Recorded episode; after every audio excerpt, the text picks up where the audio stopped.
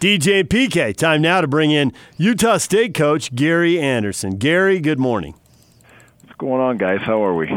Oh, just having a blast. How you doing? Hey, I'm sure you are. Yeah, I'm good. Just getting ready for the next one. Yes, the next one is Boise State, and there are a lot of Aggies wondering uh, about Jordan Love's status. And I love the fact that you mixed it up in the post game Saturday. You didn't go with the the no comment. You went with a I'm not talking about that. That was classic you, Gary. Well, I'm not talking about it now either. That's what I thought. PK thought there might be progress made over the last couple of days, but no, okay. nothing. No, no, nothing there. Just. Uh, stay tuned. Well, yeah, I mean, everybody gets in that situation in, in, the colleges, and you don't have to have an injury report. Kyle's dealt with it for years, and so you say, well, we'll see how the week goes, and we'll see how the week goes. But uh, for now, we know that if he doesn't play, that you've got Henry ready to go. Uh, I want you to evaluate his performance as far as he played. I thought I thought it was okay myself. I don't have the eye that you have. You know, maybe that that deep sack that he took was bad, but other than that, I thought he was all right. Yeah, he was uh, the, the the sack was probably the best thing to do. That was a disaster waiting to happen if he threw it.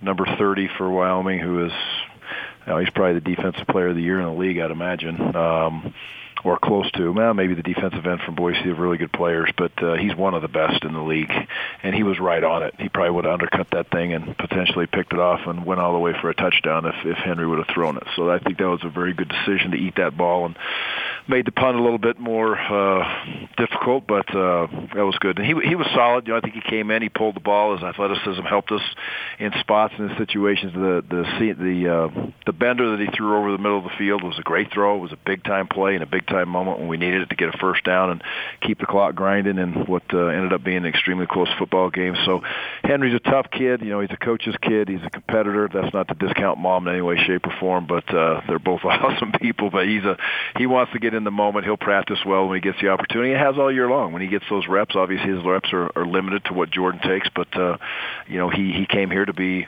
a, a big time quarterback, and when he got his moment, uh, bottom line at the end of the day, um, the score was on our side, so he did his job.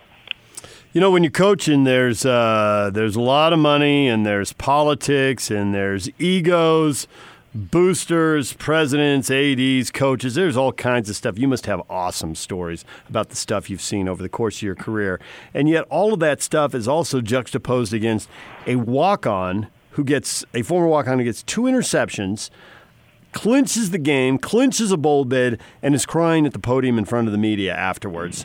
Uh, in, yeah, it, in the midst of all the money and the cynicism, that's that's a pretty cool story.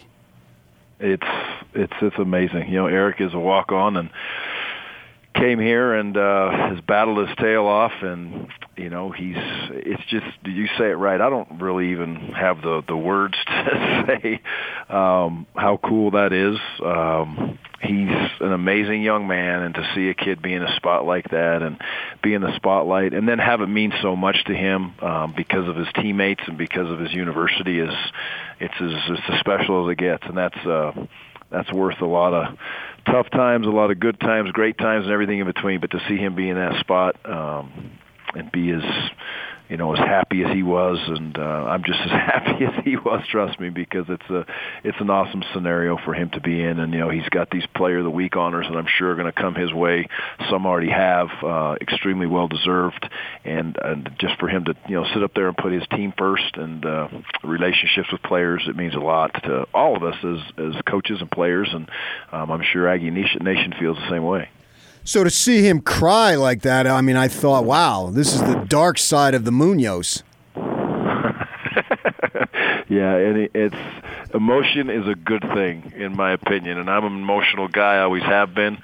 Um, I just think it's it's that's Eric being Eric, and it's a kid that's not afraid to let his emotion show. Which, quite frankly, in today's day and age, is pretty special because a lot of most kids um, most people, in fact, won't let their guard down uh, because it may look seem you know, vulnerable or whatever it may be that they think that, but it's just the opposite. It shows how tough he is. It shows how care factor he has. It has it shows his grit, um, and he cares what he thinks about and his emotions he wears on his sleeve. And I think it's awesome. Um, to have people that will actually, you know, when they believe in something and they get something that means something to them in a special situation, to have some emotion, that's a beautiful thing. Gary Anderson, Utah State coach, join us here on 97.5 and 1280 The Zone. Uh, PK uh, likes to talk about conference games and the teams knowing each other, the staffs having recruited the players and all that. That just had like a certain grinding quality. It certainly wasn't a perfect game. You had the early turnovers. You must have been grinding your teeth down 7 nothing with two turnovers and a pick six. You did at the same time, they end up with four turnovers. You have a bunch of takeaways do you just end up a little exhausted when that thing is all over, riding that roller coaster through that game? That that's uh, you know five of those six conference games have been like that, and the Wake Forest game was absolutely no different. So this team is. You know, when it's all said and done, you look back at this team, and you know we're all far from perfect, and uh, we'd all love to be perfect every week. But this team is just the, the way they fight, the way they believe, the way they find a way to make plays in so many different ways. You know, it's uh, you know, defense gets punched right in the mouth right out of the beginning, and here you go, you're up and you're on about the 20, 25 yard line, whatever it was, and you know, we turn around and get very aggressive with the calls, and Justin became very aggressive in that spot in that moment, and the kids answered the aggressive calls in a very positive way and got us out of that drive and got a turnover, and um, you know, and then offense gets you know kicked right in the face there with the touchdown going the other way, and, and the player makes a great play. I mean, they bat the ball, they get two picks, and that's a couple things go their way, and uh, but they keep fighting, they keep battling against what is not a good defense. It's a great defense. Uh, Wyoming is a great defense, and they've proved that all year long. And offense did enough. But this this team is as hard as it is to go through those moments and you know just keep on grinding and working through it for them and for coaches and everybody involved. You know they've done it, and that is an, it's an awesome thing for a team to be able to just not point the finger, not woe is me individually as an offense or defense or as a position group. They just keep on fighting and keep on battling. Has it gone their way every time? No, it hasn't. But uh, you know the majority of the time it has gone their way. They've reached bowl eligibility, which um, that is a great thing. And are they done yet? Are we satisfied? Absolutely not. Um, I think anybody that knows anything about us and our team as a whole, they would understand that. But you do need to be rewarded, and it's a great accomplishment to get to bowl eligibility. Um, that's why there's bowl games. If you if it wasn't, it didn't mean anything when you got to six wins, then they wouldn't give you a, a bowl game berth when you got in that situation or an opportunity to go to a bowl game. You'd have to get to seven. Well, that's not the case. You get to six. Um, you get rewarded. And so these kids need to enjoy that. Back to this Munoz thing.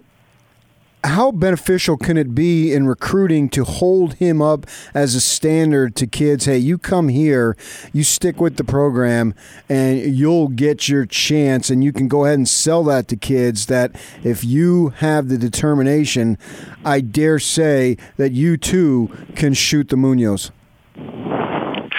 I like that. But you know, I say it all the time we don't talk about selling things. We talk about showing. So first of all, show them that.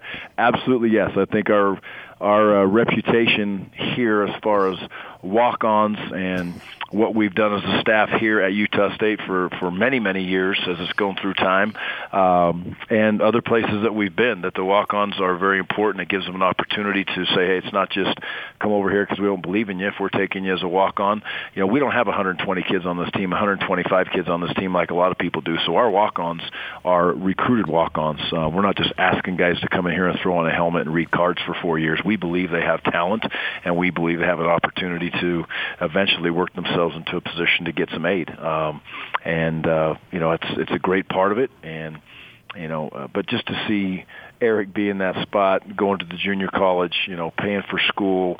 Mom and dad, I'm sure, have helped in many, many ways, and the love he has for them is awesome. But walk-ons here are important, and it's an ability to, you know, get in that position and, be successful. And I was that guy. I was that guy at Ricks College, and I had that opportunity, and it meant the world to me when I finally reached that goal that I could call mom and dad and say, hey, you know, um, I got my tuition this semester, so uh, I got put on scholarship. There's there's not many feelings like that in the world. So, do you think PK really wanted to know the answer to that question, or do you think he just wanted to make a moon pun there again? See if he could crack you I'm, up. I'm saying I'm saying the latter. Okay, that's, that's kind of what I thought too. So, I mean, so, if you do really well, you too, you can have other guys fly them to the Munoz. Okay. See, I think that would uh, yeah. validate. Yeah our beliefs. Yeah, yeah. All right, so uh, back to football briefly before inevitably there's another moon pun to wrap this interview up. Uh, I'm interested in the fact that Wyoming played Boise State and Utah State in consecutive weeks. As you prepare, do you look at the last? You probably have a habit of looking at the last three or four games or something like that. But do you really zoom in on that one because you've got a common opponent and it's a good team? It's not someone that you both can just you know crush. Uh, it went right down to the last possession in your game. They went to overtime. Yeah, a, there's no doubt. I mean, common opponents are good because you can see the the ability on both sides. Especially, you know, I guess maybe even more so for me, just because I try to watch both sides as much as I can, and it's hard for me to go back and watch you know 10 and 11 games and whatever it may be. That I get a. I, you're right. I kind of focus on the last three or four and see where kids are at and where they're playing. Um, but there is definitely that's the tape that will break down, and the things that you do that are familiar, you'll want to be able to. Uh, that, that you know cross over whether it's a coverage, whether it's a type of plays, whether it's a formation, whether it's a group of personnel. Uh, you'll definitely break that down and see how they play against each other. And I know this Boise's, uh, you know, they're a very talented team. I think they're they're they're gifted all over the place. They wouldn't be where they were if they if they weren't. And uh, yeah, we'll have our work cut out for us. And they're coming here and uh, I think this team is very excited to have this opportunity to compete against them on this stage again. Right? It's just like a, a year ago they got them in a similar situation, and um, here we go again, late in November, and this is uh, elimination week number three for the young men in this program, and they've passed two tests, and the way they go to the next one, that's just the way our side of the conference is this year. You got uh, three really good teams at the top battling to see who's going to take first place. Well, Gary, thanks for coming on each week. We wish you nothing but success. I think it's safe to say that both DJ and I love you to the Munoz and back. You're on one today. I, hey, I love you guys too. Go Aggies. Thank you, Gary. Thanks for enduring that. Gary Anderson, Aggie head coach. Near as I can tell, he absorbed at least four puns there, possibly five.